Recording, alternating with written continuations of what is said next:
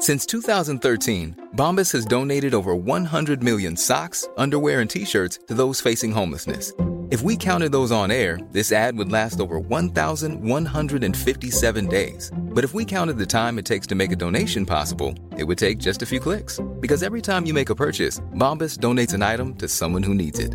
Go to bombas.com slash ACAST and use code ACAST for 20% off your first purchase. That's bombas.com slash ACAST, code ACAST. In the market for investment worthy bags, watches, and fine jewelry, Rebag is the answer. Rebag is a luxury resale platform where each piece is carefully inspected by experts to ensure quality and authenticity. Use Rebag to buy and sell finds from the world's top brands, including Louis Vuitton, Chanel, and Cartier. Head to Rebag.com to get 5% off your first purchase with code REBAGNEW. Shop today at Rebag.com. That's R E B A G.com. And use promo code REBAGNEW for 5% off your first purchase. Many of us have those stubborn pounds that seem impossible to lose, no matter how good we eat or how hard we work out. My solution is PlushCare. PlushCare is a leading telehealth provider with doctors who are there for you day and night to partner with you in your weight loss journey. They can prescribe FDA-approved weight loss medications like Wagovi and Zepbound for those who qualify. Plus, they accept most insurance plans. To get started, visit plushcare.com slash weight loss. That's plushcare.com slash weight loss.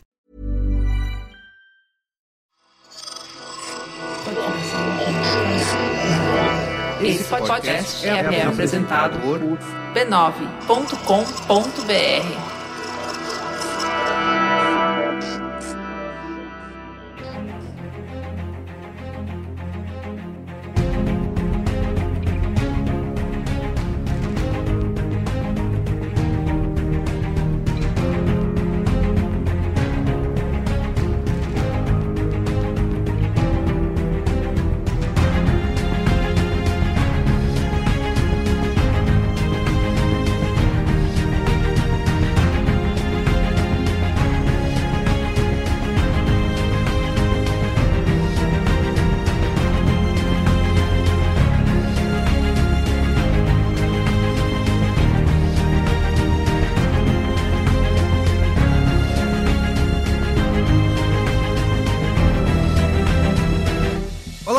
eu sou o Carlos Merigo, esse é o Cinemático número 28. Estou aqui com Juba Lauer. Mas, ah, não, olá! Olá, internautas. Olá, internet, olá, Brasil. Aqui não é Mamileiros, né? Mas convida os Mamileiros para ouvir, viu? programa que você participa, a audiência sobe. Assim que a gente voltar, né? Estamos de férias. Muito bem. Robson Bravo. E aí, molecada? Matheus Fiore. Bom dia, boa tarde, boa E noite. temos nosso convidado especial diretamente do estrangeiro, Da America. James Simino. E aí, James? Olá, bom dia pra vocês aí do Brasil que já acordaram faz algum tempo. O sol ainda está nascendo aqui e não está nevando hoje.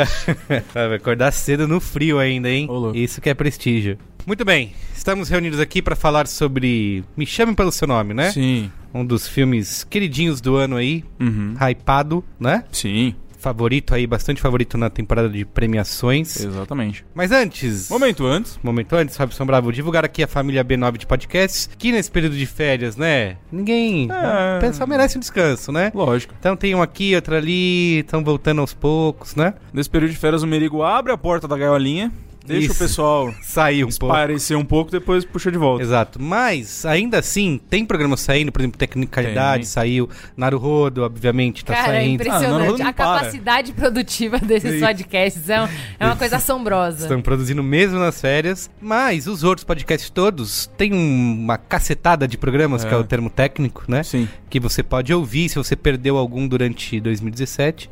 Você pode se manter atualizado entrando lá no b9.com.br barra podcasts. Estamos também todos no Spotify. Isso. É só procurar. Quais são os E no podcasts? Deezer. No Deezer Estamos no também, Deezer estamos no também. Deezer. é Olha verdade. só, hein? Tá tudo- Aquisições milionárias. Onde você quiser ouvir, você consegue Onde ouvir. você quiser. Pense bem. Tem um, você botar um código específico lá no Pense Bem, aparece no podcast. Seria a próxima plataforma, hein? É. Vamos conversar com o Vamos. pessoal da A- alô, Tectoy. alô, Tectoy, Estrela, Matel, sei lá quem que vem disso. Ó, Tecnicalidade, como já falei, Naruhodo, Caixa de Histórias, Mamilos, Braincast, Poco Pixel, Mupoca, Código Aberto e Zing, né? É isso aí. Somos- Ouvi de fontes quentíssimas que Zing volta com temporada bombástica. Olha só. Ô, louco. Então é isso aí. E também, por fim, lembrar sempre do nosso robozinho, que você pode mandar uma mensagem pra ele. E você assina os nossos podcasts praticamente, porque toda vez que sair um podcast novo, o robozinho te avisa. Só você acessar m.me barra B9 Podcasts.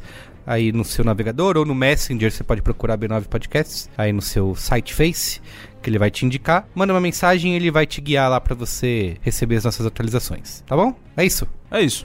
Então tá, vamos lá. Me chame pelo seu nome. Professor Perlman. Thank you so much. Très confiant, hein? I can show you around. That'd be great. Thank you.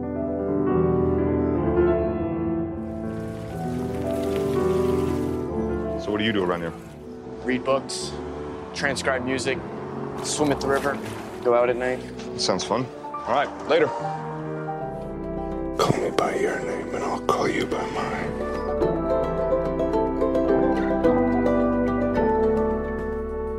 Vamos lá, vamos falar aqui sobre. É dirigido pelo Lucas Guadagnino, que é italiano, né? É, ele já dirigiu aí diversos documentários, também curtas no início de carreira. E tem dois filmes aí são mais conhecidos dele, que eu não assisti nenhum, mas fiquei bem interessado porque tem a Tilda Swinton nos dois. Sim. Que é Um Sonho de, Am- de Amor, de 2009, e Um Mergulho no Passado, de, de 2015, Isso, é, né? esses dois, mais o Me Chame Pelo Seu Nome, formam meio que uma trilogia do diretor. Ah, é? assim. É.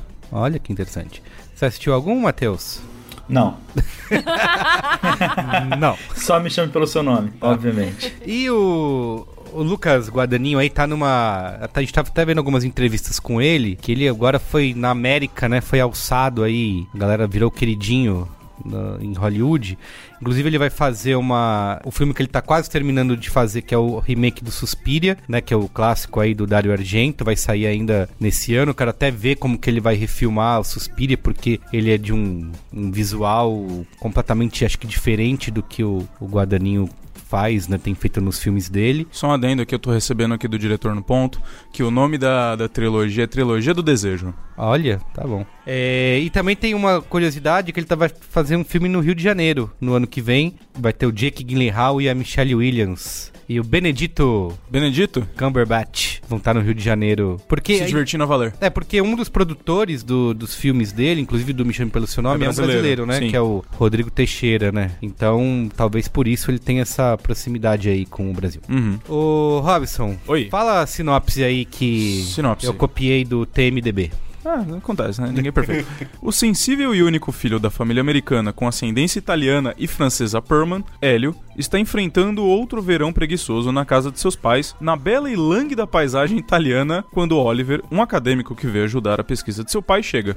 Tá. Bem misterioso, né? Bem é bom misterioso. não saber mais do que Isso. isso, quando se vai É, assistir, eu- honestamente, eu acho. Bem misterioso. Vale citar que é um filme baseado no livro do André Assman, que saiu no Brasil agora, em janeiro, Uhum. né? No, logo com o lançamento do filme. Certamente com a capa do filme. Não, não é não. Não? Não, é. Olha! Depois ele tá por aí na, na sala, se você procurar a gente... Parabéns, gente, A parabéns. gente te mostra. E assim, o Me Chame Pelo Seu Nome, ele estreou em Sundance em janeiro, certo, Matheus? Sim, sim. E ele vem fazendo uma carreira aí em janeiro do ano passado, então já Uhum. completou um ano até a estreia dele no circuito. E ele vem sendo elogiado, né? Sendo o queridinho da crítica desde então, é, faturando diversos prêmios, né? Mundo afora, inclusive foi indicado aí ao BAFTA, ao Globo de Ouro, P- PGA também. E agora na temporada no Oscar, que vai sair inclusive na, na terça que vem, né? Quando esse cinemático provavelmente vai ao ar, também tá em diversas categorias aí. É o filme que pode, pode sair na frente nessas indicações. Quais são os favori as categorias favoritas aí, Matheus? Olha, eu acho que melhor ator, principalmente pro Timothy Chalamet. Eu não sei se ele como, como eles inscreveram o Armie Hammer, mas se ele foi indicado a coadjuvante também tem uma boa chance. A fotografia e provavelmente a direção do Luca, né? Ah, e além de roteiro adaptado. A melhor filme tem chance também? É, eu acho que tem. E é engraçado que se for indicado e ganhar, quem vai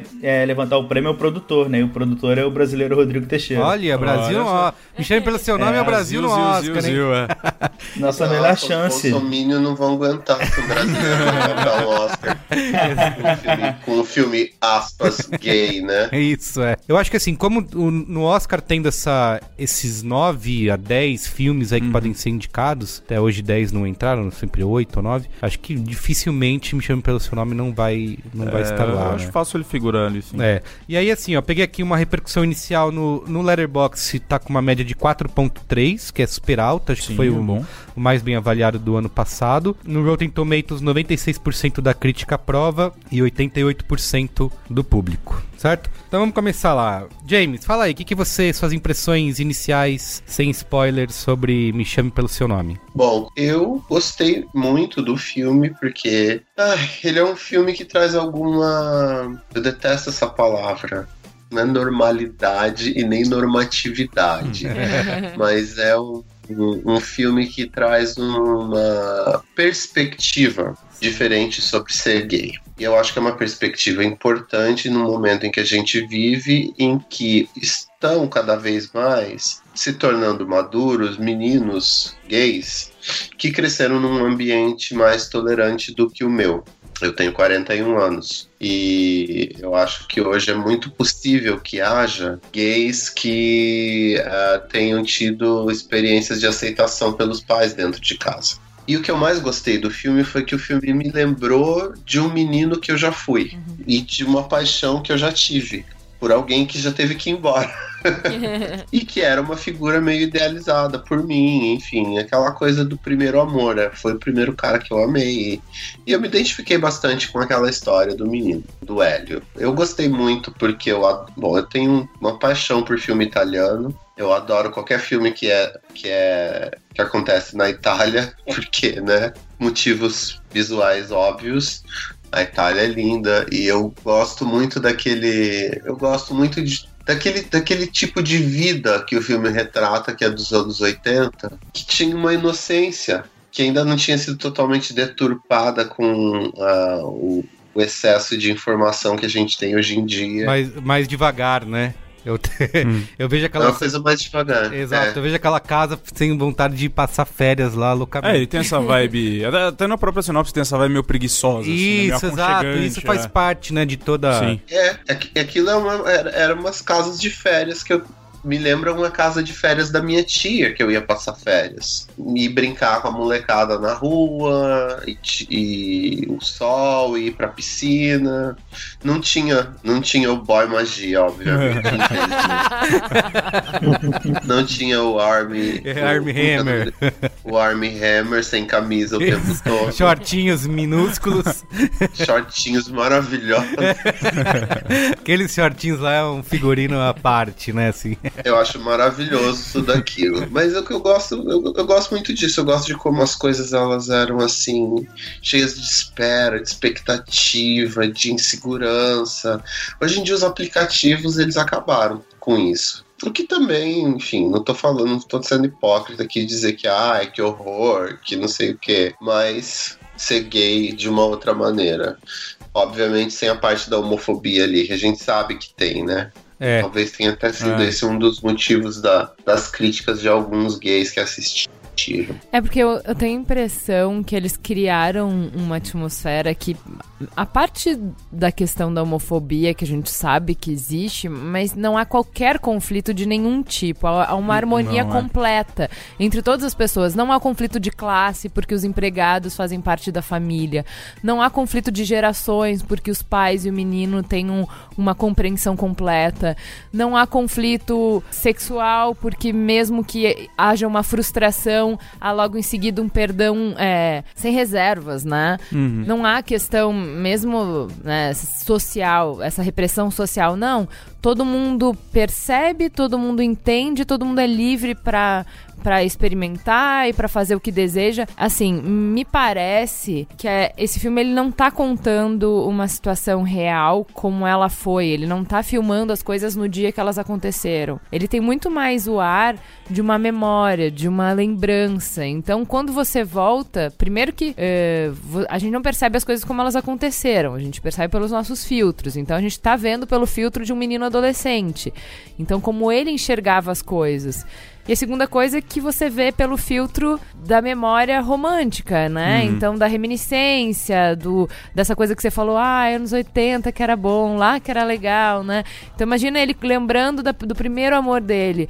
Ele vai ter esquecido da vizinha que foi eh, mesquinha. Ele vai ter esquecido dos olhares que eram mesquinhos. Ele vai lembrar das coisas que foram boas, entendeu? Então, me dá a impressão de uma história editada, nesse, de uma narrativa editada, né? O que eu quero dizer. E é, cara, assim, não tem essa pretensão de, de ser real. Então, mas na verdade eu acho que ele nem deixa de ser real, porque é, aí, aí é muito uma questão, eu não sei necessariamente como é o livro, mas aí é muito uma questão do roteiro, porque todas essas coisas que, entre aspas, seriam problemas, né? Ah, é, a homofobia que ele pode sofrer, até os funcionários da casa lá e tal, tudo isso tem justificativa no próprio roteiro. O roteiro se justifica nessas coisas de uma maneira muito simples, mas ele meio que responde todas as perguntas que você vem a ter depois, entendeu? Então, Mas, Ju, você não quero saber sua opinião Tenho real várias, do coração. tenho várias Se você coisas. gostou... Eu amei o, li- o filme. Eu tava num dia muito sensível, eu tinha chorado o dia inteiro. É, eu tava pensando sobre várias coisas e eu fui pro filme preparada pelo post do James. Eu acho que se eu não tivesse lido o post que tem leves spoilers, eu talvez não tivesse no mood de ver o, cine o filme. Por quê? Nossa, jura? Juro, foi muito importante pra mim. Assim, eu sou. Eu tenho tentado melhorar e o Merigo me ajuda bastante nisso com as nossas discussões sobre cinema. Mas eu tenho uma cabeça muito fechada, às vezes, quando eu vou ver um filme. Eu quero ver aquilo que tava na minha cabeça. Ou eu tenho uma expectativa e eu não, não me deixo levar, sabe? Eu não me abro pro diretor me contar uma história de um outro jeito, de um outro ângulo. Eu tô acostumada com um formato, ou eu tenho um jeito e eu quero que a história seja do meu jeito. Eu perdi um filmaço que foi A Chegada, porque eu fui assistindo um filme de ET, entendeu? e aí, como filme de ET, ele era ruim pra mim, entendeu? Aí eu, putz, ouvindo um programa sobre a chegada, a- a- o relato de uma pessoa Uhum. que viu, ele fez uma comparação com a vida dele, eu entendi sobre o que, que o filme era e o quanto eu perdi. E eu nunca vou ter essa experiência de novo. Então, eu acho que o, o teu post me preparou muito pra uma coisa que é muito difícil pra mim, que é o tempo. Eu acho que eu tô aos poucos amadurecendo o gosto pra conseguir entender. Porque, por exemplo, o tempo pra mim é uma, um personagem desse filme. Ele mostra justamente. Você falou um pouco sobre isso na tua introdução e pra mim ficou muito marcado que ele mostra assim. O- um dos personagens do, do filme é você sentir. Ele quer te levar pra aquele verão onde você não tinha essa pressão do tempo, porque todos nós já tivemos. Você lembrou das férias na casa da tia. A adolescência é um, é um período em que o tempo ainda não é essa essa estresse que a gente vive como adulto. Entendeu? Então, ah, qual é a pergunta lá do filme? Ah, o que você faz no verão? Eu espero o verão acabar.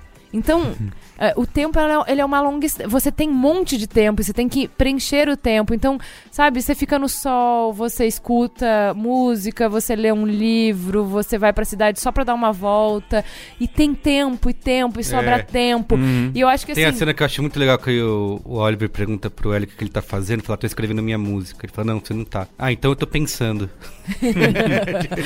é muito bom, assim. Eu acho que é, leva um tempo pra ele te colocar, te tirar do seu da sua rotação de 200 é, RPM e, e colocar na rotação dele. Então acho que ele o filme consegue. No final do filme você tá nessa rotação, você entendeu, você se sentiu nessa atmosfera. Uma outra coisa além do tempo que eu achei super interessante, a gente tava ouvindo um podcast com o diretor e ele fala sobre o espaço. E aí o diretor falou: "Ah, para mim é muito importante colocar as pessoas naquele espaço físico. Então, que elas entendam como que era a cidade, que elas entendam como era a casa, que elas entendam como era porque eu acho que a história, ela se, se molda naquele.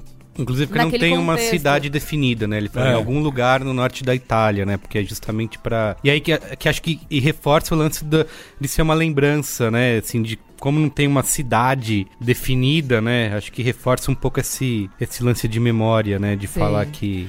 Eu gostei muito porque eu também tinha dificuldade disso, né? Então, por exemplo, quando eu lia livros. Quando eu lia livros, eu não leio mais. eu sempre pulei as descrições de lugar. Porque eu falava, tá, não quero saber, eu quero saber o que, que acontece. e aí, pô, foi a primeira vez que eu entendi exatamente pra que, que o, o, o autor escreve cada detalhe da folha e cada detalhe do piso porque ele precisa te colocar lá, faz parte da história, o lugar onde ela acontece. E eu acho que isso tá muito claro no filme. Então o tempo é um personagem, o espaço é um personagem, e prestem atenção que eu vou deixar.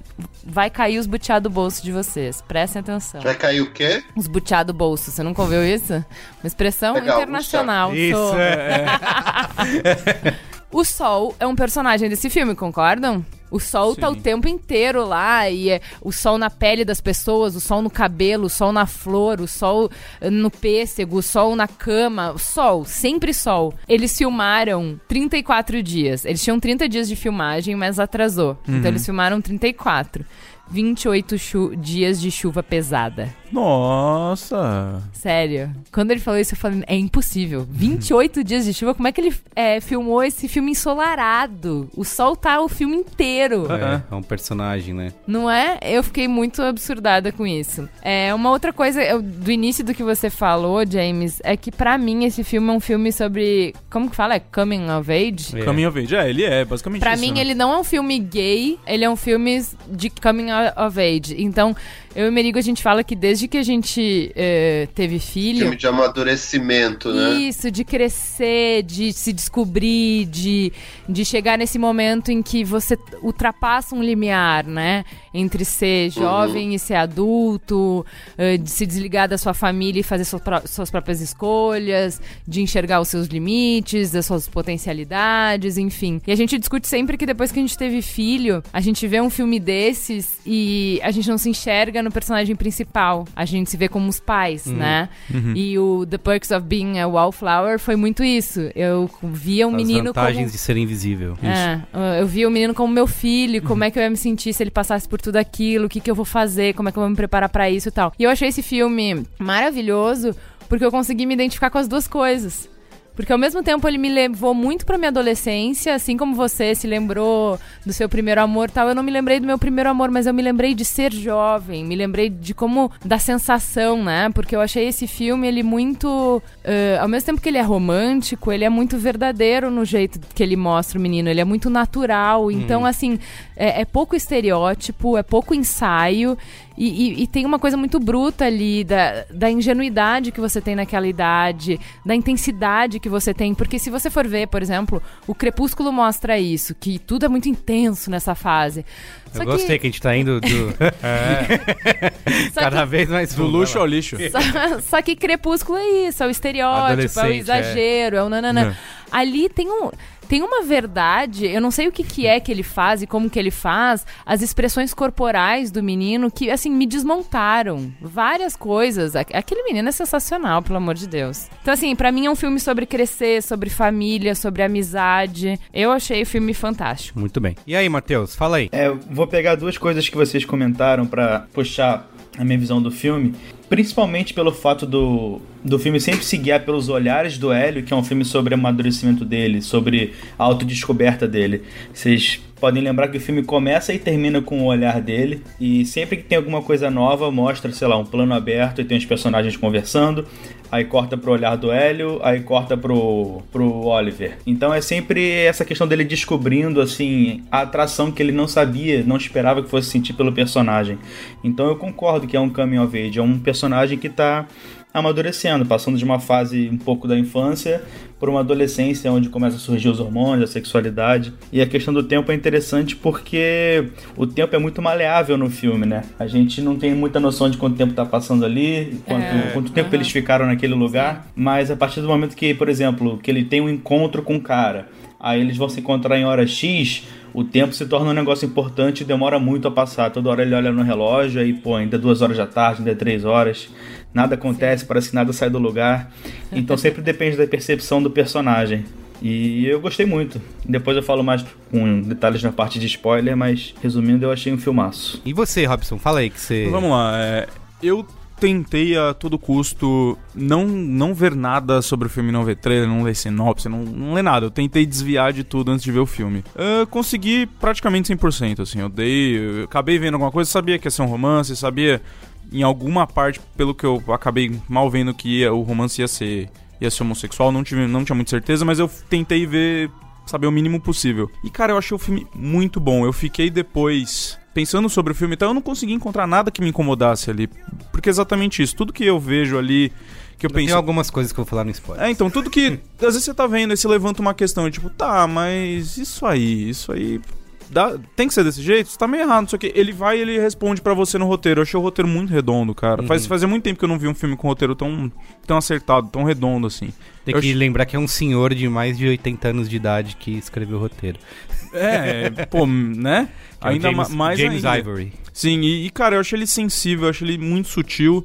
É, e eu achei a câmera do filme linda, assim, tanto na, na parte de da fotografia mesmo, do, da cinematografia, Sim. do movimento de câmera, quanto a paleta, cara. A paleta do filme eu achei sensacional, porque ela é ela é essa coisa meio preguiçosa, meio aconchegante, Ele consegue sabe? fazer isso, na Ela tem verdade. esse toque nostálgico, assim, tudo é um tom meio, é tudo um tom meio pastel, assim, um azul meio claro, é tudo verde, é tudo é uma paleta bem assim, e ainda assim você tem o sol lá esquentando tudo. Eu achei muito, muito bonito, tá? Eu gostei pra caramba. Legal. Olha, vamos pros spoilers, que tem muita coisa. Tem. Vamos- é, só a uma coisinha falada. antes, só um Fala. último, último sobre o filme que eu acho que muito, muito legal ser, ser mencionada, que é- são os sons do filme.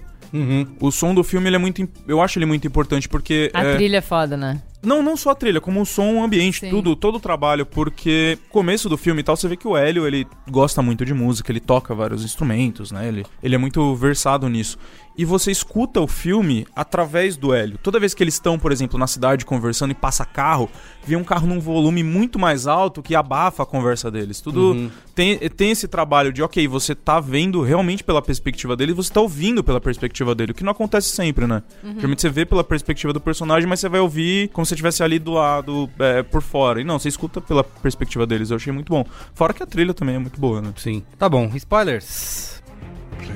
Avada Kedavra. I am your father. A, a boy's best friend is his mother. What's in the fucking box? I see dead people. Damn you all to hell! People! Eu quero começar falando de, do ponto que me incomoda no filme e que me faz é, não. Primeiro que é isso que a Ju falou, eu também, é, pela idade, por ter filhos, eu me reconheço mais na figura dos pais, né, do que do jovem de 17 anos e tal. É, que depois eu quero falar especificamente sobre isso. Eu até escrevi aqui cena do pai e botei uma interrogação, porque. interrogação não, uma, uma exclamação, porque essa cena. Ah, é se eu a- tivesse um coração. Essa é a cena. Essa é a cena. É, mas que é a questão do, do Oliver, né? Eu acho que o Armie Hammer, ele. Obviamente, de- talvez faça parte da história, porque a história dá a entender isso, mas aqui eu demoro a, a entender que ele apanhou tanto, ele vê que isso é um problema, e- então ele não pode se entregar para aquilo, porque ele sabe que vai ser julgado e fudeu a vida, Sim, né? sim. Mas é, até chegar a esse ponto em que ele começa a falar sobre isso, eu sou completamente desconectado do personagem dele, porque pra mim, primeiro, ele é cínico, eu não acho que ele, que ele sente aquele amor pelo garoto, Uhum. como ele sempre. Parece que Sim. ele a qualquer momento vai ferrar o cara. Eu, parece que ele tá armando alguma coisa, sabe? Porque Uhum. ele some o dia inteiro, ele vai pra cidade, ninguém sabe o que ele tá fazendo. Olha a mente poluída. É, né? e aí ele, e ele chega na, quando ele chega naquele, naquele boteco lá e a galera é toda amiga dele, e aí, Uhum. Oliver, tchau, não sei o quê. Que, que é isso, o cara é da máfia, sabe? Ah, cara, pra o cara- mas, ele é, mas tá- faz parte do papel dele naquele momento ali que ele é o handsome stranger, ele é o belo desconhecido, sabe? Não, é, tá isso é a chegando. memória do menino. O menino. É, isso é o menino te contando que ele se apaixonou por um cara e que quando chegava no lugar, o lugar se iluminava. Que todo mundo se apaixonava por ele, não foi o menino, entendeu? Uhum. Isso assim, porque é, eu entendo o que o Merigo tá falando, mas aquela cena existe pra você ver que, tipo, o, cara ele encantava todo mundo. Ele chegava Sim. no lugar e todo mundo se virava pra ele. Eu entendi isso, mas aqui eu fico. Que que esse... Porque o cara é um desconhecido, nunca chegou lá. E de repente todo mundo é amigão dele. Eu falo assim, ele vai. Pra mim. o- Ah, italianada, né? É isso. Ah, Itali- favor, italianada faz amizade até com a, com a maçaneta da porta. Já é. Então eu fiquei o tempo todo com essa sensação assim de que, puta, o Oliver tá, vai ferrar a vida do, do cara, entendeu? Porque na verdade ele só tá jogando com ele. Não, não sinto que ele tava realmente. Aí depois ele, em alguns diálogos que são. Eles nunca tratam desse assunto diretamente, né? Mas ele fala disso, ele fala, tipo, não dá, não, não, não pode, Uhum. né? É, é, é, É que assim, É. eu não sabia, o filme não me contou isso, e eu acho que isso é uma falha do filme. É, visualmente, eles têm uma diferença de idade grande. Sim. Visual, é, e pelo jeito, pelo comportamento, pela ingenuidade do menino e a. é, Sagacidade. É, a, a- a- como ele, ele, ele, ele se movimenta pelo mundo e como ele é confiante e Uhum. tal, eu achei que ele era mais velho, o Oliver, Sim. entendeu? Então, eh, na no- no realidade, livro ele bota a é idade, né? 17 e 24. 17 e 24 não é uma diferença Tão grande, né? tão grande. É uma diferença que tudo bem, são dois meninos descobrindo a vida juntos. Tudo bem. Posso entendeu? fazer um parênteses? Pode. Essa é a nossa visão de brasileiros, tá? Porque a gente tem uma relação diferente com sexo e sexualidade. Pelo nosso olhar brasileiro e europeu, a gente é bem mais tolerante e bem mais esclarecido em relação a isso. Aqui, nos Estados Unidos, é, o puritanismo americano é muito, mas muito, muito institucional. Então, para eles, um cara de 24 anos sair com um cara de 17 é crime e dá cadeia, pronto. Uhum. É, e no filme ele É, não eu tem achei- 24 anos, mas nem ferrando, cara. Então, pois é. É que assim, eu fiquei pensando Não, ele qual seria a minha 30. leitura É, se fosse 30, uma é. Entendeu? Porque eu ia falar, puta, um cara de 30 com uma menina de 17. 17 vai, já tá mais perto da barreira que é 18 e tal. Mas se fosse de 16, pra mim era assédio, era abuso, era enfim. Não... Então, é legal pra Mas- gente mas parar. será que é o tempo todo? Pois é, mas é- então eu achei legal, ah, ah, porque a função da arte também é nos levar numa viagem pela zona cinza, pra nos fazer pensar, né? Então, assim, da maneira como tá contada essa história, é uma história de descoberta juntos, né? Uhum. Então. eh, Não é esse o problema. Eu, quando tinha 17, namorei um cara de 33. Assim, não houve abuso, mas eu entendo eh, que uma pessoa muito mais velha consegue eh, manipular uma pessoa mais eh, inexperiente de uma forma muito maior. Então, sem- eu acho que sempre inspira cuidados. Acho que nem sempre é abuso, mas sempre tem que tem um olhar de cuidado aí. Eu, eu discordo de você e eu vou dizer por quê. Nessas três experiências que eu tive, eu tendo 21 anos e namorando os meninos mais novos, nunca fui eu que fui atrás deles. N- Os meninos mais novos, e agora que eu tô com 40 anos, eu percebo, percebo isso mais ainda. Os meninos mais novos, eles não querem sair com os meninos da idade deles. Eles querem sair com caras mais velhos. E eu acho que assim, a, a linha que separa o abuso do flerte e do namoro é a coerção e a manipulação realmente. E eu não acho que o filme mostre nada disso. Aliás, Não, quem teria imagina. ali uma relação de poder com o, com o Oliver é o Hélio, né? é Porque se verdade. Oliver resolve bancar a Salomé, fala, ah, ele abusou de mim. Pronto, acabou com o mestrado do cara. É verdade. Não é? é? Não, e ele dá meio que essa.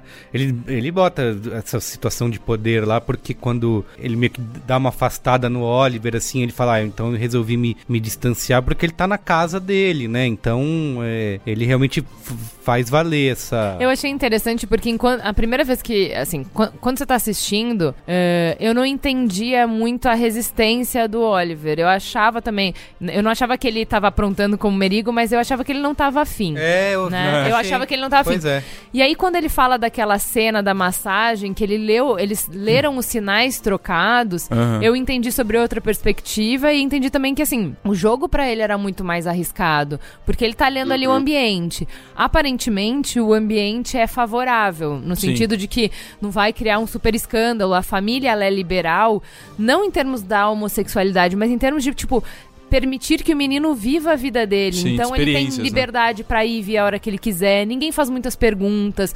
Então eles estão atentos, eles são um suporte, mas eles não são castradores. E É, ao mesmo não tempo. sabe até sa- dar não, merda, É, né? então. É. Ao mesmo tempo, o pai é, tipo, um pensador e, e tem amigos e blá, blá, blá. Então, ele leu o ambiente e falou: aparentemente, não há problema, a cabeça tá aberta aqui. Porém, ele não tem como saber. Ele já deve ter experiência de amigos, já deve ter ouvido falar de pessoas que se eh, mostraram porque acreditaram que estavam num ambiente seguro e se nesse ferraram. momento se ferraram. É, eu acho que o o Oliver ele tem esse quase que ele quase que faz essa ponte entre esse, vamos dizer, esse espaço quase que lúdico, né? Porque, pô, anos 80 na... Né? É, é, anos 80 na, na Europa, na Itália, beleza, cara, tá tudo bem ser homossexual, tá tudo bem tudo. É quase um- uma utopia, é quase um oásis É, ali no meio, né? total. E eu acho que o Oliver, ele tem esse... Ele faz quase que essa ponte, porque é, ele, tipo, tá vendo isso acontecer, ele fala, não, melhor não, não, não quero que dá problema, porque...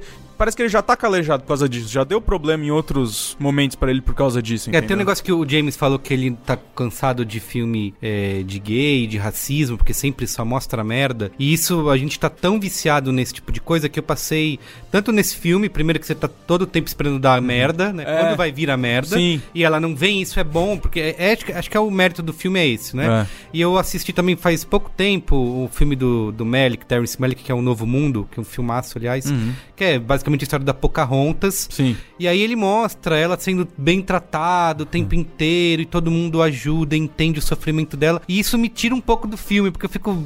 Isso jamais aconteceria, sabe? No É. século XV, XVI, entendeu? Vão tra- ela ia ser morta, estuprada, braço separado. Então é. é- Terça-feira isso aí. é, isso é.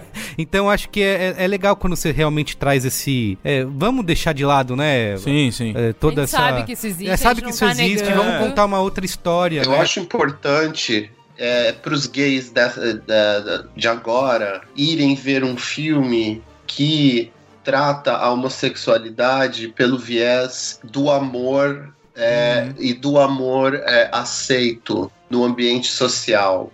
Não apenas o amor relacionado e possível no submundo, que foi o ambiente que eu cresci, o ambiente é, onde eu cresci em que não, não havia essa liberdade. Sabe? Eu gostei do filme por causa disso. É, Óbvio que a gente sabe que o Brasil é o país que mais mata LGBTs no mundo. O Brasil ainda é um horror em relação a isso, e a maior parte dos lugares é um horror em relação a isso. Mas nós estamos num período de transição, as coisas estão mudando. Tem muito menino gay que é aceito pelos pais, que é de uma geração que cresceu comigo. Os meus amigos, não, não tô dizendo os meus amigos, nenhum deles tem um filho gay grande ainda o suficiente pra gente saber se é gay ou não. Mas os meus amigos, ou as pessoas que são da mesma geração que eu, que cresceram tendo amigos gays como eu e que cresceram com uma cabeça diferente em relação a isso. É. Uhum. Essa- a gente passa o tempo inteiro, eu passei né, preocupado, se vai rolar, vai dar merda, não vai. Que aí naquela, na cena que eles, nas cenas, né, que eles vão viajar juntos, Sim.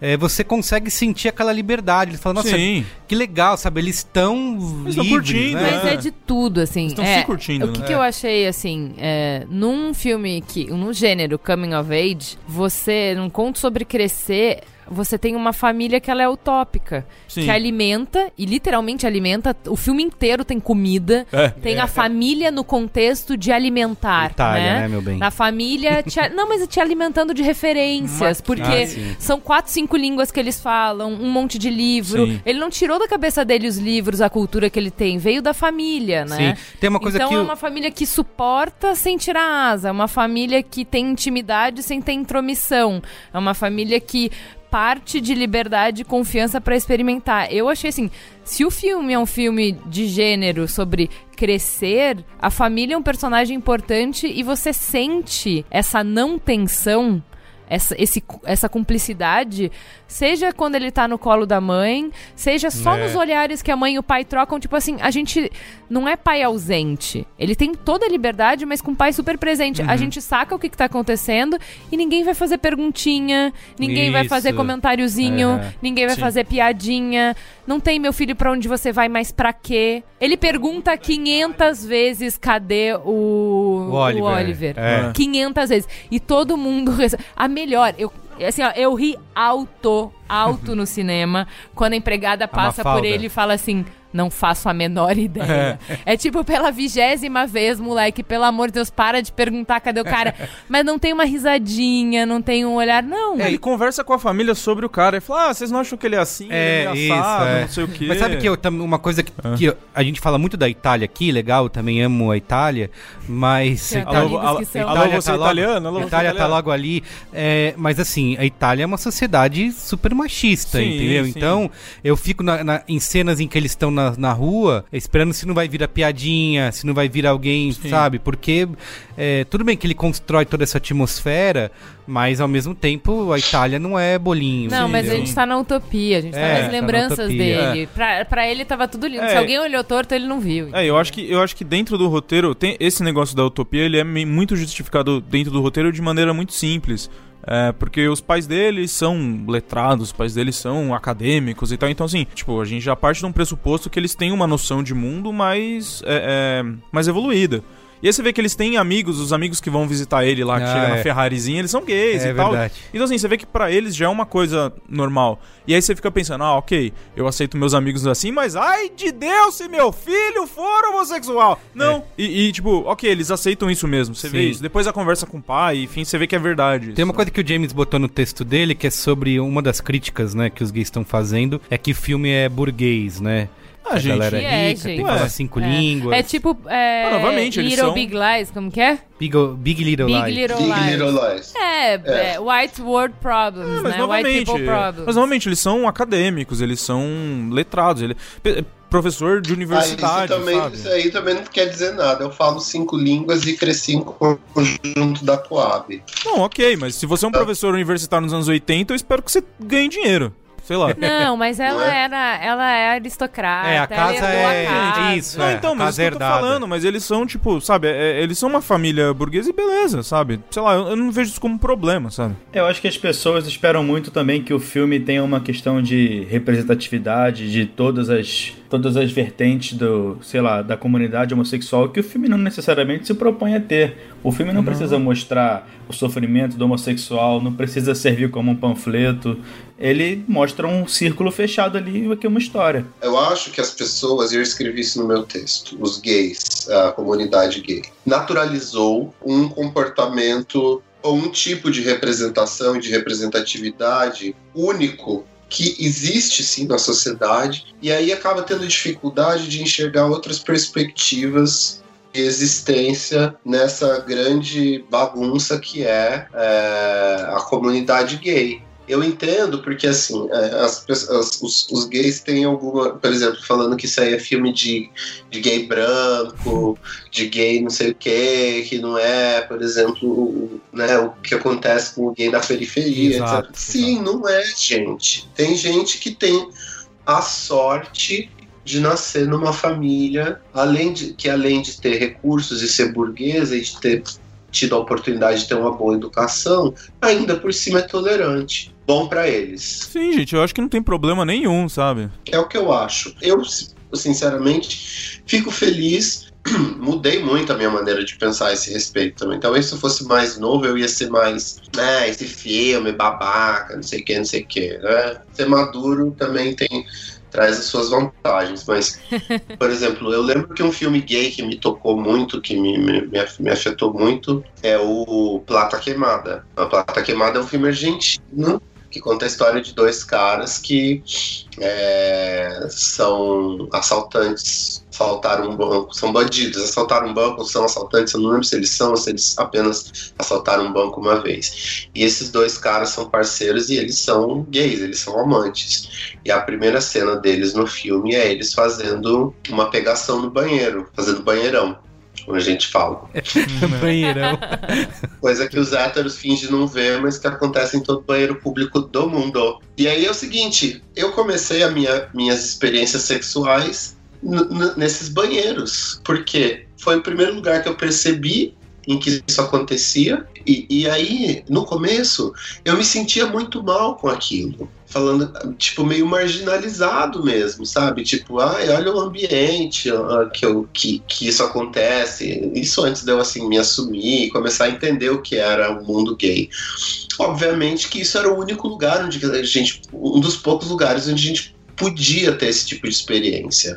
Outro lugar era nos cinemas pornográficos, héteros, supostamente, né? Hum. Mas que todo mundo ia lá pra fazer isso. E aí eu fico pensando assim, como teria sido? Eu não tenho vergonha, mas eu fico assim com um, um- um- um pingo de, de melancolia, digamos assim, de imaginar e de me imaginar se eu pudesse me encontrar hoje, novinho, né? É, e, e, de ver aquele menino tendo experiências sexuais de uma maneira assim tão proscrita e tão, é, tão ligada ao submundo e aquilo que não é permitido. E como teria sido diferente para mim crescer num ambiente desse, em que assim eu tivesse sido ensinado que o, o meu sexo era né, natural como o dos outros todos, e pudesse ter namorado em casa, e pudesse, sabe? Uhum.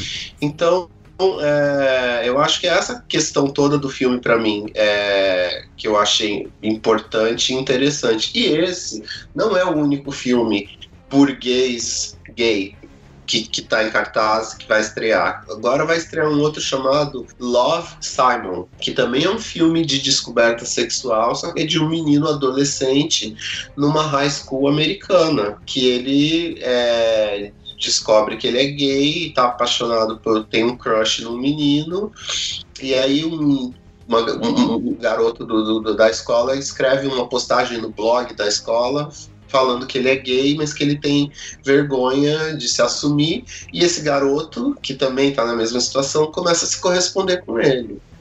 E também é um filminho assim que não tem. É... Não tem homofobia, mas tem sim, né? Aquela coisa, aquele ambiente high school americano tóxico pra caramba. Mas é um filme também que muita gente vai ver como um filme gay burguesinho, em que a família aceita, em que não é um grande drama e etc e tal.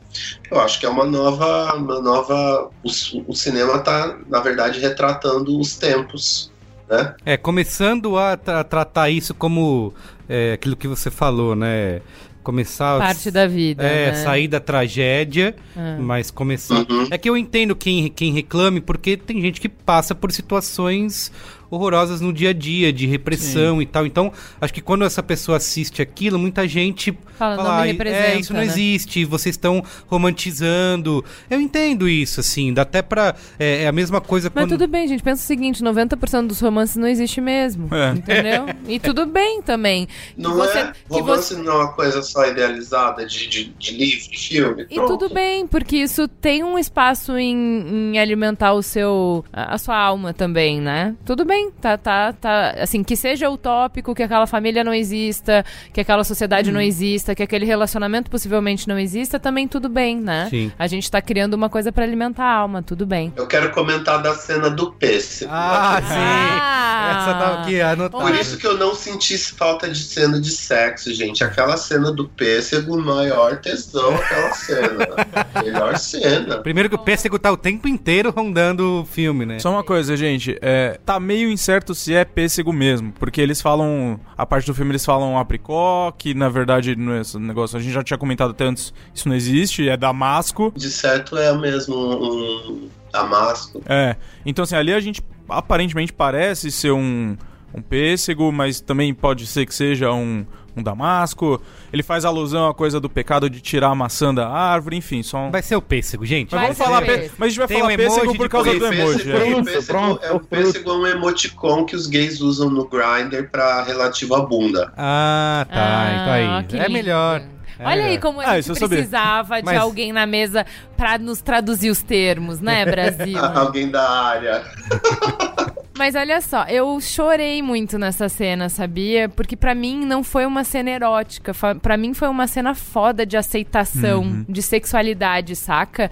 Que é uma coisa que hétero e é, gays têm na adolescência, é um período de a gente, com a nossa cultura e tal, o sexo é feio, é sujo, seu corpo é feio, seu desejo é feio, ãh, e é aquela coisa, se você vê só o pornozinho de meter aqui, meter ali. Então, o ah, gay nem, po nem pode ter, né? Agora, o hétero também. O seu desejo é, é uma coisa muito plana. E aí, se você tem desejo por qualquer outra coisa, o seu desejo é estranho. Ele é sujo, ele é um desvio. Bizarro. Então, é E bizarro. tem a diferença do, do, do Hélio, como ele tem nojo daquilo, e de como É. que o Oliver não É, tem. Sim. exato. Então, mas, mas é por, eu, eu entendo que essa jornada de aceitação do seu corpo e do seu desejo. Então, pra mim, assim, Sim. o que ele fez ali, o eh, na hora que ele, ele vai e ele, ele morde o pêssego falando pro menino: não existe isso, para de ter ter vergonha, Uhum. para de ter vergonha do seu corpo e nojo do seu corpo. Eu não tenho. O abraço que eles se dão, assim, pra É. mim aquilo ali foi, assim, muito profundo, muito forte. E é dito que ele fala assim, ah, eu sou doente, não é? É, mas E aí então, o Oliver isso fala me representa igual tanto você. e representa tanto os meus amigos na época e representa tantas pessoas quebradas que eu caminhei ao longo da vida que não tiveram essa pessoa ou que encontraram essa pessoa muito tempo depois, Sim. sabe? E eu tô falando E héteros isso- mesmo, entendeu? E isso também me remeteu às, às memórias da época em que eu também tinha nojo da- daquilo que fugia à regra do sexo e de e também me lembrou de como que os meus parceiros mais experientes me ensinaram não, você não tem que ter nojo disso. É. Meus namorados de como aquilo era natural, de como aquilo era parte, etc. Mas tem uma coisa que eu fico pensando que o filme me trouxe, que é qual é o fardo das mulheres nesse universo de negação do desejo. Sabe? Dentro dessa utopia, pra mim, tá tudo certo. Mas fora dessa utopia no mundo real, o que a gente tem são mulheres que estão vivendo uma vida de mentira, entende? Então, assim, o papel da mãe eu achei muito triste. Naquela cena do pai, que é a cena mais bonita, talvez, assim, um dos, Uhum. dos roteiros mais lindos de todos os tempos, ãh, existe uma ponta de muita dor pra mim. É, que é uma mulher que vive uma mentira. E por que, se eles têm tanta intimidade, entende? Será Mas que é será que ela necessário? uma mentira? O próprio Não, Oliver casa, se ele, né? se ele fala, É. porque a, a única parte que é mentira é quando ele fala que ele acha que a mulher dele não sabe. Daí eu fico imaginando, bom, eles viviam um casamento meio que sem sexo. Será que essa mulher não queria sexo? Não, pra ela tava bom companheiro. Tá bom, mas se você é companheiro, será que você não quer saber, a- conhecer a alma do seu companheiro? Entende? Em primeiro lugar, eu acho difícil que aquela mulher não soubesse do marido. Mas ele que fala. mim, ela é- Por isso que eu tenho Ele que fala, acreditar. acho, né? Ele é fala- o que ele acha. Ele fala, acho que ela não né? sabe. Eu acho que na verdade ele só falou isso pra não. tem essa mania de subestimar a inteligência feminina. Eu queria também. falar eu acho sobre- que na verdade os dois sabiam, ele só não falou isso pra meio que, sei eu lá, queria vai, falar sobre essa não cena, ficar muito cena do pai, preocupado, não sei. que eu acho que é uma Hum. cena maravilhosa, uma das Sim. cenas do ano. O Michael Stuhlberg é incrível nessa, nesse diálogo. Aham. E, é, e é uma parte que eu realmente me reconheço, sabe? Se um dia eu tivesse que ter esse diálogo com meu filho, gostaria de encontrar essas palavras, né? Uhum. E tem uma coisa que eu fiquei pensando, é, eu sei que também isso faz toda a parte da história e tal, mas é, se não enfraquece um pouco a questão dele dizer que ele também tinha um desejo reprimido e que ele teve que abafar isso e se casou. Porque assim, ele é tão compreensivo, né? Ele entende tanto o filho e aceita e tal. Por que, que ele precisa também ter tido esse desejo pra ele poder é, ter essa atitude, entendeu? Eu acho que seria, não mais bonita, mas eu acho que seria mais impactante se ele não, se ele não entendesse esse desejo, entendeu? Se ele. ele Apesar de não ter essa vivência, Isso, ele aceita- poder exato. ter empatia Isso, isso, e, e- isso. e o amor ao filho tá Exatamente, acima da exatamente. compreensão dele de Eu acho que seria mais forte esse diálogo e essa cena, porque parece que ele se justifica, "Ah, eu só te entendo porque eu também passei por isso. É, não, em nenhum entendeu? momento ele tecnicamente fala que É, ele teve ele algum fala. relacionamento com outro homem no mesmo nível. Mas ele dá a momento ele fala. entender. Ele dá a entender. Ele assim, fala que ele já teve vontade de ter, mas É. não teve É, coragem. É, então. viver. Ele, É ele isso nunca aí. fala Eu que ele que é teve o que ele teve. Mas assim, exatamente. E aí eu fiquei pensando, eu não queria que ele tivesse falado isso, porque eu, é, é como se o filme meio que dourasse a pílula ali de. Ah, ele. é Que eu, isso que eu falei, ele entende porque ele também passou por essa situação e teve que se reprimir. Eu acho que seria mais forte se o pai não. Assim, eu te entendo porque eu te entendo e acabou, entendeu? Não tenho. Olha, agora uma coisa, Diga aí. gente, eu não acho que aquele pai era. Eu acho que aquele pai já teve vontade de ter uma coisa daquela, mas eu não acho que ele seja gay necessariamente. Entendeu? É, às vezes foi só uma curiosidade, né? Existe muito. Bom, aqueles, né? Spoiler alert pra vocês. Existe muito. Já tive muitos é, relacionamentos com caras casados. Não relacionamentos, mas assim. Spoiler Já alert. fui pra cama com, muito- com muitos caras casados que têm mulheres e, enfim. Que é o caso do Oliver. São também. bissexuais. É, mas o Oliver não. O Oliver, pra mim, é um cara que aceitou casar por, por, por pressão social. Ah, sim. Então, mas aí você fudeu a mulher, né, cara? Isso é Eu muito acho ruim, isso cara. sacanagem Isso é também, sacanagem, tá? Por tá? exemplo, No caso do, no caso do Hélio, eu não, não- eu, eu acho sacanagem o que ele fez com a menina, sim. Só que o Hélio, como ele é uma pessoa autêntica e aceita, ele a coisa dele se resolveu logo com a amiga. Eu já tive isso. Porque quando você é gay e você tem medo, né, do que vai acontecer, é natural que você, e por pressão social, né? Porque ainda mais no Brasil, né? Ai, as namoradinhas, É. você acaba se forçando a isso. É um caso de duas vítimas daí. Nesse caso, no caso do Hélio, é um caso de duas vítimas. A garota que caiu, na, que é enganada, e o garoto que se pressiona a fazer socialmente, e aí acaba fazendo sofrer ele e fazendo sofrer uma outra pessoa. Pra mim sempre foi muito claro, porque né, teve um tempo que a minha mãe queria me falar que é, porque eu tinha que arrumar uma mulher. Ainda tem parente meu que até hoje, eu tô com 41 anos, fica falando que eu tenho que arrumar uma mulher. E aí eu respondo assim, pra quê? Pra fazer eu e ela infeliz. É isso? Você acha que eu tenho que viver daí uma vida dupla enganando uma mulher? Nunca vou fazer isso na minha vida. O Oliver é uma situação diferente, eu concordo com você. Sacanagem, covarde, que vai enganar uma mulher, aí vai ter filho, entende? Pois é, então, mas é, isso pra mim é complicado. A gente tem um programa, um mamilo sobre hum, poliamor. Chama 13 é Demais. E, cara, esse programa é Uhum. muito bom. Se você está ouvindo é, esse programa agora, escute o Mamilos 13 é Demais. Assim, eu acho ótimo. É, dar conta da sexualidade de uma pessoa pela vida toda é um contrato bem ambicioso. Uhum. Então acho ótimo que se subcontrate, que se faça todos os tipos de arranjo possível, tudo bem. Mas eu, eu só acho complicado assim. vou- eles pareciam ter durante o filme inteiro muita cumplicidade, né? De se entender pelo olhar. Eles construíram uma relação bonita, eles construíram uma família linda. Uhum. Então, nesse momento que gente, eu tava, assim, aos prantos com o diálogo, eu achei lindíssimo o diálogo. Essa nota final dele falar, eu acho que a tua mãe não sabe, é assim, não é um detalhe, você entende? É uma experiência ãh, definidora de quem ele é, saca? Então ele tava abrindo a alma dele pro filho que ele nunca abriu pra mulher dele. Sim. Isso eu acho triste pra caralho, sabe? Que você divida e, e que guarde as partes essenciais de quem você é da pessoa que tá dividindo a vida com você. Isso eu acho. Não é o sexo fora do casamento que é problema. O que é Uhum. problema é, é, é você. Casamento é compartilhar. Você se furtar de compartilhar é traição, né? Mas tem uma coisa também: ninguém é 100% honesto com o outro. Eu acho que a gente tem essa ideia idealizada de que o casamento é uma coisa assim que todo mundo tem que ser super sincero, honesto e aberto. E a gente não consegue às vezes. Porque tem coisas que a gente mesmo não consegue admitir pra si mesmo. E outra, talvez tenha sido uma coisa que o cara reprimiu e nunca traiu a mulher dele. Nunca nunca executou de fato. Aí tem aquela questão toda, né, de que o- a traição já tá no pensamento, sei lá mais o quê. Não, mas nem é por traição. Eu entendo, gente- acho que a gente tem que ter a- o direito à privacidade, ter coisas que são privadas, ter o seu universo de pensamentos que são seus, né? Ah, Não são duas pessoas que se transformam em uma, elas têm sua Uhum. individualidade Sim. ainda.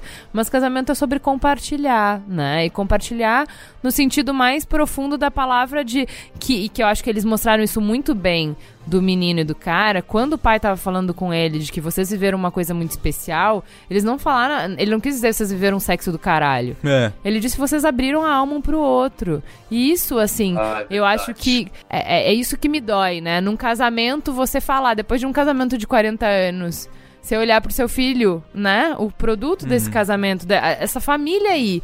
Você falar, pô, você viveu uma experiência que eu nunca vivi, caralho, minha mãe é uma idiota, né? Como é que você não, assim, cê- por que, que você não se abriu sem reserva, entende? Que assim, o que eles tiveram foi um se abriu sem reserva pro outro. E, e isso que é, né? Pra mim é base de casamento, é isso aí. É, nessa questão do Oliver e casar e tudo mais. Lembrem-se que ele não mora na utopia, ele não mora nesse É, oásis exato. lindo. É. Ele tá enfrentando o mundo É real. verdade, E é assim. Ele fala. Ele é americano, né, gente? Ele é americano, tá no mundo real e anos 80, galera. Então, assim, cara, se, é, se assumir gay nos anos 80 não era uma barra né, pra qualquer um, assim. E Então, ele fala que o pai pessoas- dele, né, naquela dia quando o Oliver liga e ele conta tal, ah, Ah. os meus pais sabem. Ah. E ele fala, você tem tanta sorte, não É, sei o que, então, meu pai teria pessoas- me mandado pro reformatório. É, muitas né? pessoas nessa época é, não, não se assumiam e viviam essa vida de casamento duplo aí porque simplesmente a sociedade não ia aceitar eles. E às vezes eles mesmos não iam conseguir se aceitar, né? Sim. Dá pra gente falar das atuações um pouco? Sim, claro. Super. Opa. Eu achei interessante como o filme usa o ponto de vista do Hélio, a transformação, assim, física do, do Oliver é, é conforme ele vai descobrindo a sexualidade do personagem. Então você vê que no começo ele é um personagem mais tronco, mais duro, mais contido, e depois você vê que ele fica mais solto, mais sensível, ele fica com a voz mais, mais aberta, ele fica uma pessoa mais, mais expressiva, né? Eu achei isso muito foda na atuação do Armie Hammer, e pra mim mesmo o Timothy Chalamet, como é que é o nome dele? Timothée Chalamet. Timothée Chalamet sendo o grande destaque, eu acho que o Armie Hammer tá no mesmo nível dele, assim, em questão de atuação. Tem uma coisa engraçada que é naquela cena que eles se beijam pela primeira vez ali na, no, num jardim. Quando fizeram essa cena, o Luca Guadagnino falou: Eu quero que vocês se beijem não como dois atores, mas como duas pessoas que querem desesperadamente uma outra. E começou a filmar. E os atores contam que quando terminaram de se beijar, o, a câmera tinha até saído já dali. O cara deixou e eles se pegaram loucamente a vibe do filme. Isso. Porra, sensacional. Adorei essa aí. Fica aí se pegando. Tô- não vou atrapalhar o casalzinho. É, não, antes da gente partir pras notas já, é, eu só queria ressaltar mais uma ceninha rapidinho aqui. Na- nas minhas anotações eu, eu marquei ela como o plano sem cortes 2, a vingança. É. Porque a gente até, em outros podcasts, a gente até comentou que hoje em dia todo diretor quer fazer uma cena, um plano de sequência sem cortes e tudo mais Uhum. e tal. E esse, esse filme, ele tem uma cena que não tem corte, que você esperaria um corte e não tem, e ela demora o tempo que tem que demorar. É, só que ela é feita de um jeito muito bom, que é aquela cena que eles estão na praça Na da praça, cidade, que o Hélio conta pro, pro Oliver que ele, ele meio que, entre aspas, conta o que ele tá sentindo e tal. E aí um vai pra um lado, o outro vai pelo outro e tal. É, ela é muito, muito sutil, ela é muito bem trabalhada, esse lance de ele tá começando a contar, e aí a hora que ele.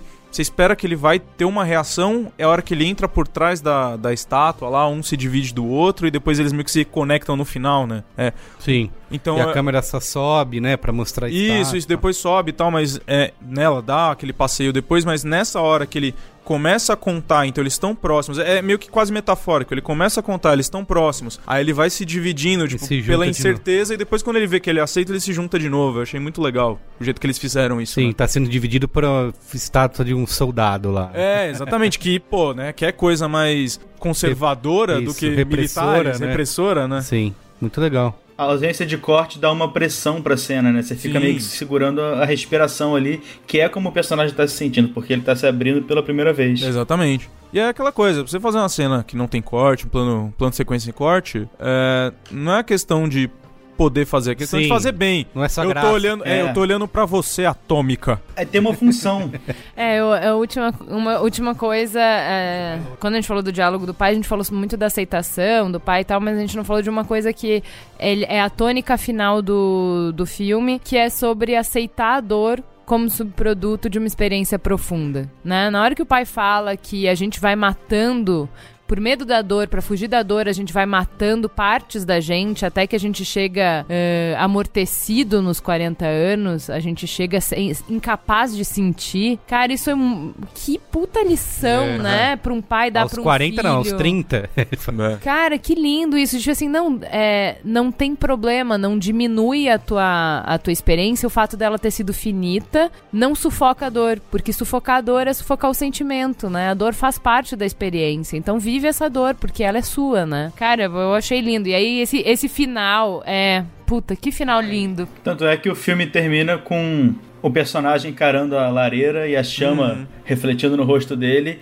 e ele começa triste pra caramba, mas ele dá um sorriso no final, porque é meio como se ele estivesse abraçando a dor como parte da formação humana dele. É, ele vai aceitando aquela experiência inteira, né? Eu acho que ele, ele tá se sentindo feliz por ter vivido aquilo, apesar É. da dor. Exato. Sim, exatamente. E acho que ele, eu acho que uma satisfação dele é quando o Oliver fala, né? Tipo, eu lembro de tudo, né? Uhum. Que é quando acaba essa, essa conversa. Fala aí, Matheus, você ia falar. Não, eu ia falar também que o Luca Guadagnino, ele tem um... Ele usa a técnica de um jeito sempre muito discreto, mas muito eficiente.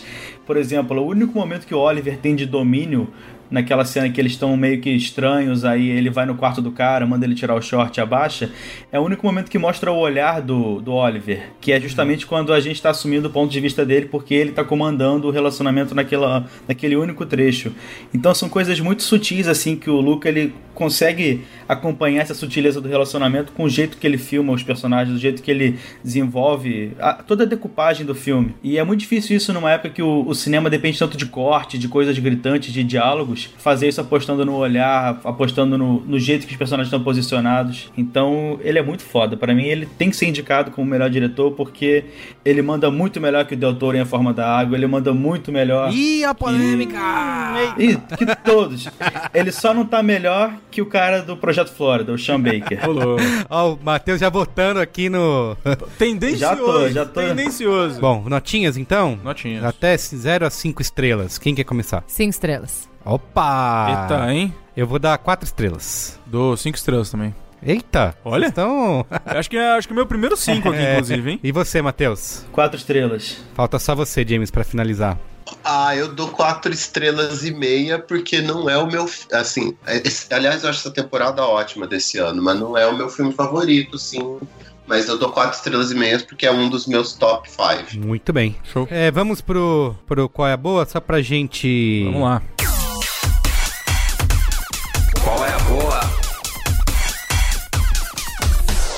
Eu quero indicar um, a gente já, pra continuar na temática. Hum. Eu sei que o James disse que não gosta de filmes gays, mas tem um filme que acho que. Não sei se ainda tá na. na- Traumatizado com os filmes. É.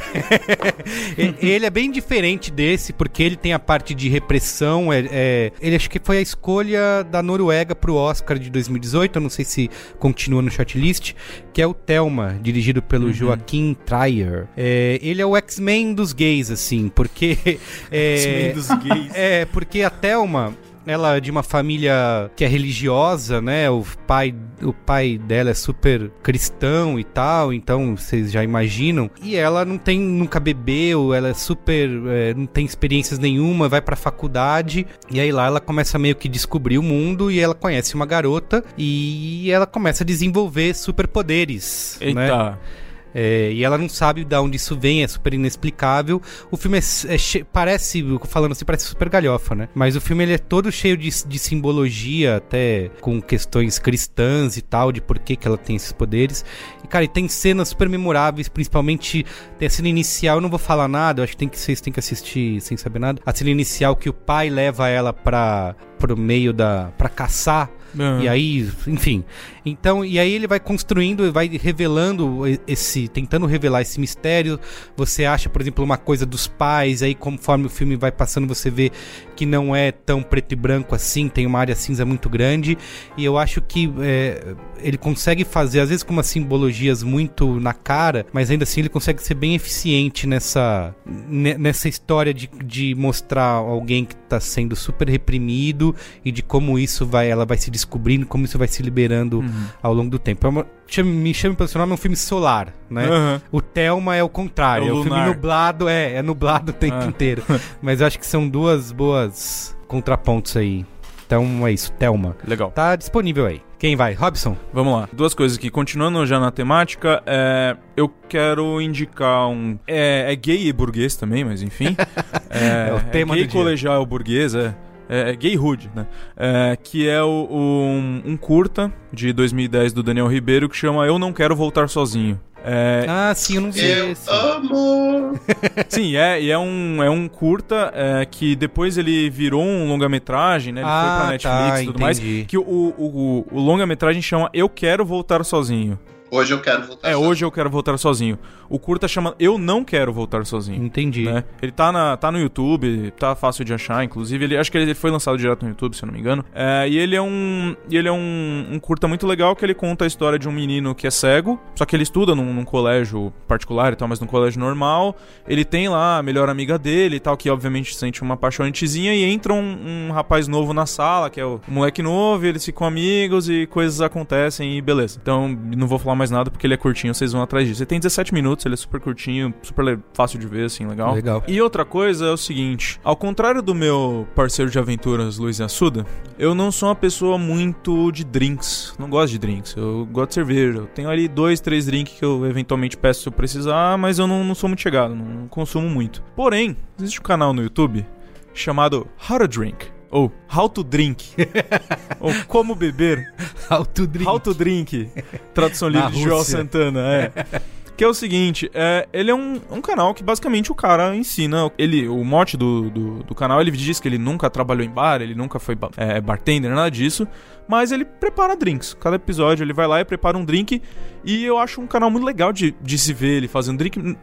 Não só pelo drink em si, mas porque é muito bem feito. Tipo assim, é, eles têm um cuidado muito bom com, com a preparação do, do vídeo, tipo, no take que ele dá. Tem sempre uns take macro no, no- na, na gota caindo, no gelo, na, na produção inteira. E eu acho, um, eu acho um esforço de produção que vale muito a pena ser reconhecido pra quem bebe e pra quem não bebe, né? Eu acho que é, é, é bem feito, é legal de se ver, é bonito de se ver. É, e é isso aí, How to Drink. Muito bem. Cai você, James? Bom, eu vou recomendar dois filmes. Um deles é o I, Tonya, que é um filme que conta a história da Tonya Harding, sob a perspectiva da Tonya Harding. Quem não, não lembra, a Tonya Harding era uma patinadora, patinadora do gelo aqui dos Estados Unidos, uma das únicas a conseguir fazer uma manobra chamada Triple X. E ela foi acusada na época de esma- é, pagar um cara para esmagar o joelho de sua concorrente Nancy Kerrigan. E aí virou uma daquelas típicas histórias de tabloide americanas. E o bom do filme é que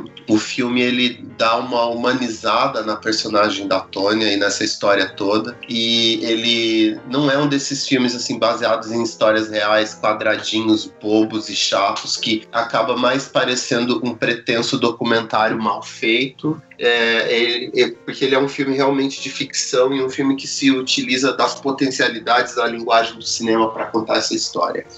E ele tem uma direção fantástica. A Alison Jenny está realmente espetacular interpretando o papel da Tonya Harding. E a Margot Robbie também. Tá? É, a, é a Margot e a Tonya Harding estão na capa da Hollywood Reporter.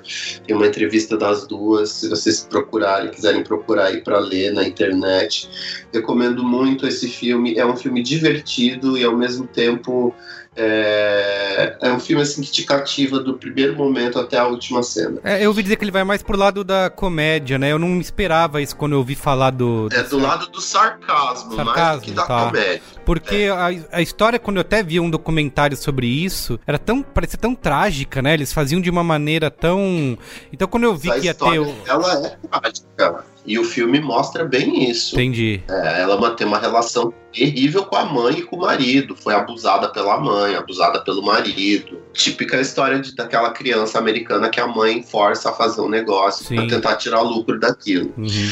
O outro filme que eu quero recomendar vai estrear quinta-feira que vem no Brasil é o Artista do Desastre com o James Franco. Aham. Descartem todas as polêmicas de assédio e vão assistir que ele conta a história do pior filme do mundo, que é o pior filme já feito, que é um filme chamado The Room, que foi feito por um cara, feito, escrito, dirigido e interpretado por um cara obscuro chamado Tommy Wiseau. E esse filme o cara gastou 6 milhões para fazer o filme e o filme rendeu 1.900 de bilheteria e ele é tão horrível, tão sem pé nem cabeça que ele virou um cult aqui nos Estados Unidos. E o filme ele é interessante exatamente por causa da história desse cara, que ele é um representa o típico. Eu morei dois anos em Los Angeles, então ele representa o típico personagem de Hollywood, aquela pessoa que vai para Hollywood e que quer acontecer na indústria do cinema, mas ela não tem o menor talento para aquilo. E muitos enveredam por várias outras coisas, mas o Tommy Wiseau conseguiu fazer um filme, né? Que é, enfim, eu não vou dar, dar mais spoilers, que eu acho que é importante, porque é um filme que é uma comédia sensacional. É um ele é uma comédia que a história desse cara é um- uma, uma, uma, uma, coisa muito impressionante. Virou um, virou um livro e, e etc. E o James Franco tá muito bem no papel.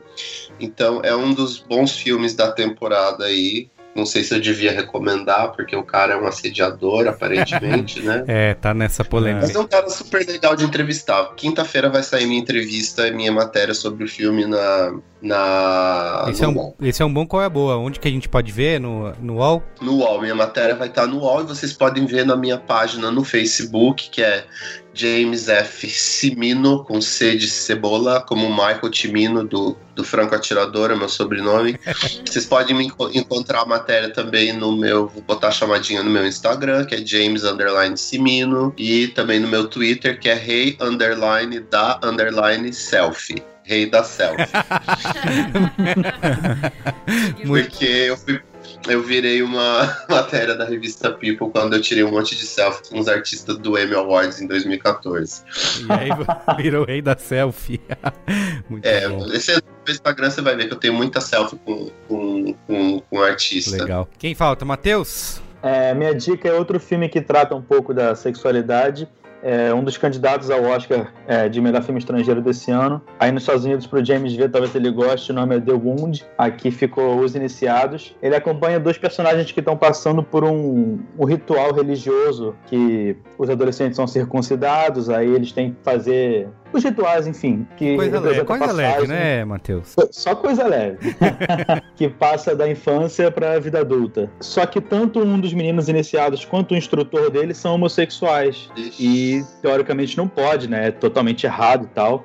E mostra como eles lidam com isso e como essa, esse choque do, da aceitação pessoal contra a tradição, que parece ser um negócio implacável naquela sociedade. Então é legal porque tem até um paralelo com Me Chame Pelo Seu Nome, porque enquanto Me Chame é um filme totalmente sobre se entregar, se libertar, esse é sobre repressão total. É um filme, assim, doloroso de se assistir. E eu gostei bastante. E tem crítica lá no plano aberto, tanto desse quanto do Me Chame Pelo Seu Nome. Aí fica o jabá aí. Muito bem. Fala aí, Ju, finaliza aí. É um filme que é antigo, chama In Bruges. Ele é um. é- Chama um- Na Mira do Chefe aqui em É, um, essa aquelas traduções trapalhões, né? Ah, galera. Mas é In Bruges porque o filme inteiro se passa na cidade. Eu lembrei dele por causa desse negócio do diretor de falar que o lugar onde você conta a história é relevante pra história. Esse filme, eu achei ele um filme bizarro, eu não sabia o que esperar. E aí, assim, a gente fica o tempo inteiro tentando construir a narrativa, né? Que é assim, aquela pergunta simples que a gente se faz, que é: eu estou indo ver um filme de quê? Eu estou indo ver um que tá filme de amor, eu estou indo ver um filme de máfia, eu estou indo ver um filme E de eu nunca mistério. deixo a Ju fazer isso. A gente sempre vai. Vou dar play aqui. Ela quer ler a sinopse. Não, não, não, não. Play, play, vai. E aí, esse filme você não consegue responder, né? Você fica 90% do filme e você não sabe do que, que é o filme, que história que ele tá contando. É um filme, eu falei do, hum, do último do Star Wars, que era um filme de uma dupla desequilibrada, em que o DA era infinitamente mais talentoso do que o redator. Nesse caso é o oposto. O redator é maravilhoso.